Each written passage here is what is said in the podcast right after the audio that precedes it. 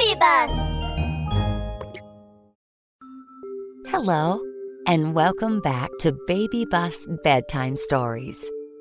Kids, what did you do to brighten your day? All right, let's lie down, tuck in, make yourself, ourselves, comfortable, and prepare for today's story. It's another fantastic story written just for you.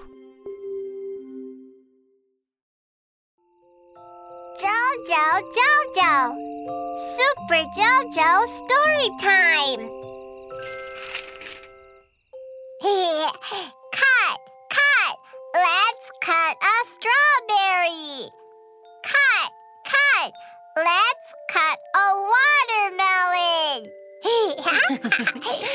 Jojo, it's story time. Please clean up your fruit cutting toys and put them back in the box. Let me finish the last big red apple. Cut. Done. All right. Well done, Jojo.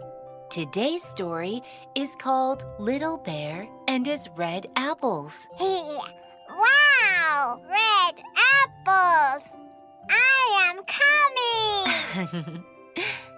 Deep in a forest, there was a little bear.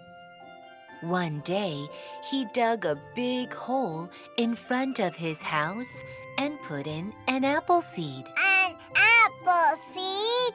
Will it grow into an apple tree? it will, Jojo. A seed germinates and grows into a sapling. One day, splish, splash! The little bear was watering the apple sapling. A little monkey was swinging over on the branches. He saw the bear, came over, and helped him water the sapling. Whee! Whee! The swing is so fun! yes. And then the little bear said, Thank you, little monkey. When the apple tree bears fruit, come back and eat the big apples together. Mmm, big apple. That must be juicy. My little cute foodie. The little bear fertilized the young saplings. Rustle, rustle. A little deer saw it and jumped over to help. The bear said, Thank you, my dear. When the apple tree bears fruit, come back and eat the big apples together. hey, the little deer also likes apples. yes, the little bear was cleaning up all insects for the little sapling, huffing and puffing. A goat saw it and ran over to help catch the insects. The little bear said, Thank you, little goat. When the apple tree bears fruit, come back and eat the big apples together. Yeah! Everybody likes apples. yeah, everyone likes apples. Summer was coming. There were many green apples on the tree. The little bear was very happy. He was looking forward to the day when all the green apples would turn red and become sweet and delicious ones. Wow! Awesome! So many apples! but one night, a typhoon came unexpectedly. Puff, puff, puff! The typhoon was so powerful that almost all the apples were blown away to the ground. Oh no! The apples were all gone! The little bear was so sad that he cried out loudly. Suddenly, he found a very small apple still hanging on the tree. Yeah! There was still the little bear said to himself. Well, this is the last one. If I share it with my friends, I will have nothing left for myself. He quietly covered the last one with leaves. Then nobody could find it. hmm, that's what the bear thought.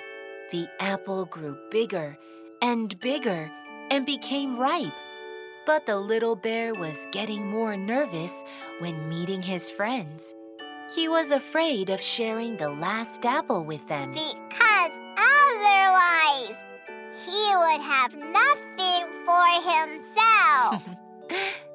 the little bear's friends, however, all thought that the apples on the tree had fallen out. They all came to comfort him. Don't be too sad, little bear. We will come and help you again next year. At that time, we will have lots of big, big apples. Wow! The little bear's friends were so sweet. exactly. The little bear felt the same way, and all of a sudden, his face turned red. He took his friends to the apple tree and said, Look, we don't need to wait until next year. He uncovered the leaves on top of the apple, and then everyone saw a big. Uh, uh, a big red apple! That's it, a big red apple. Everyone was so happy that they jumped up and down. All the friends felt happy for the little bear. Oh,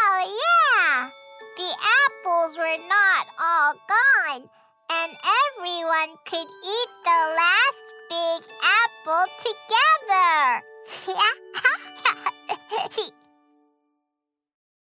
that brings us to the end of this episode.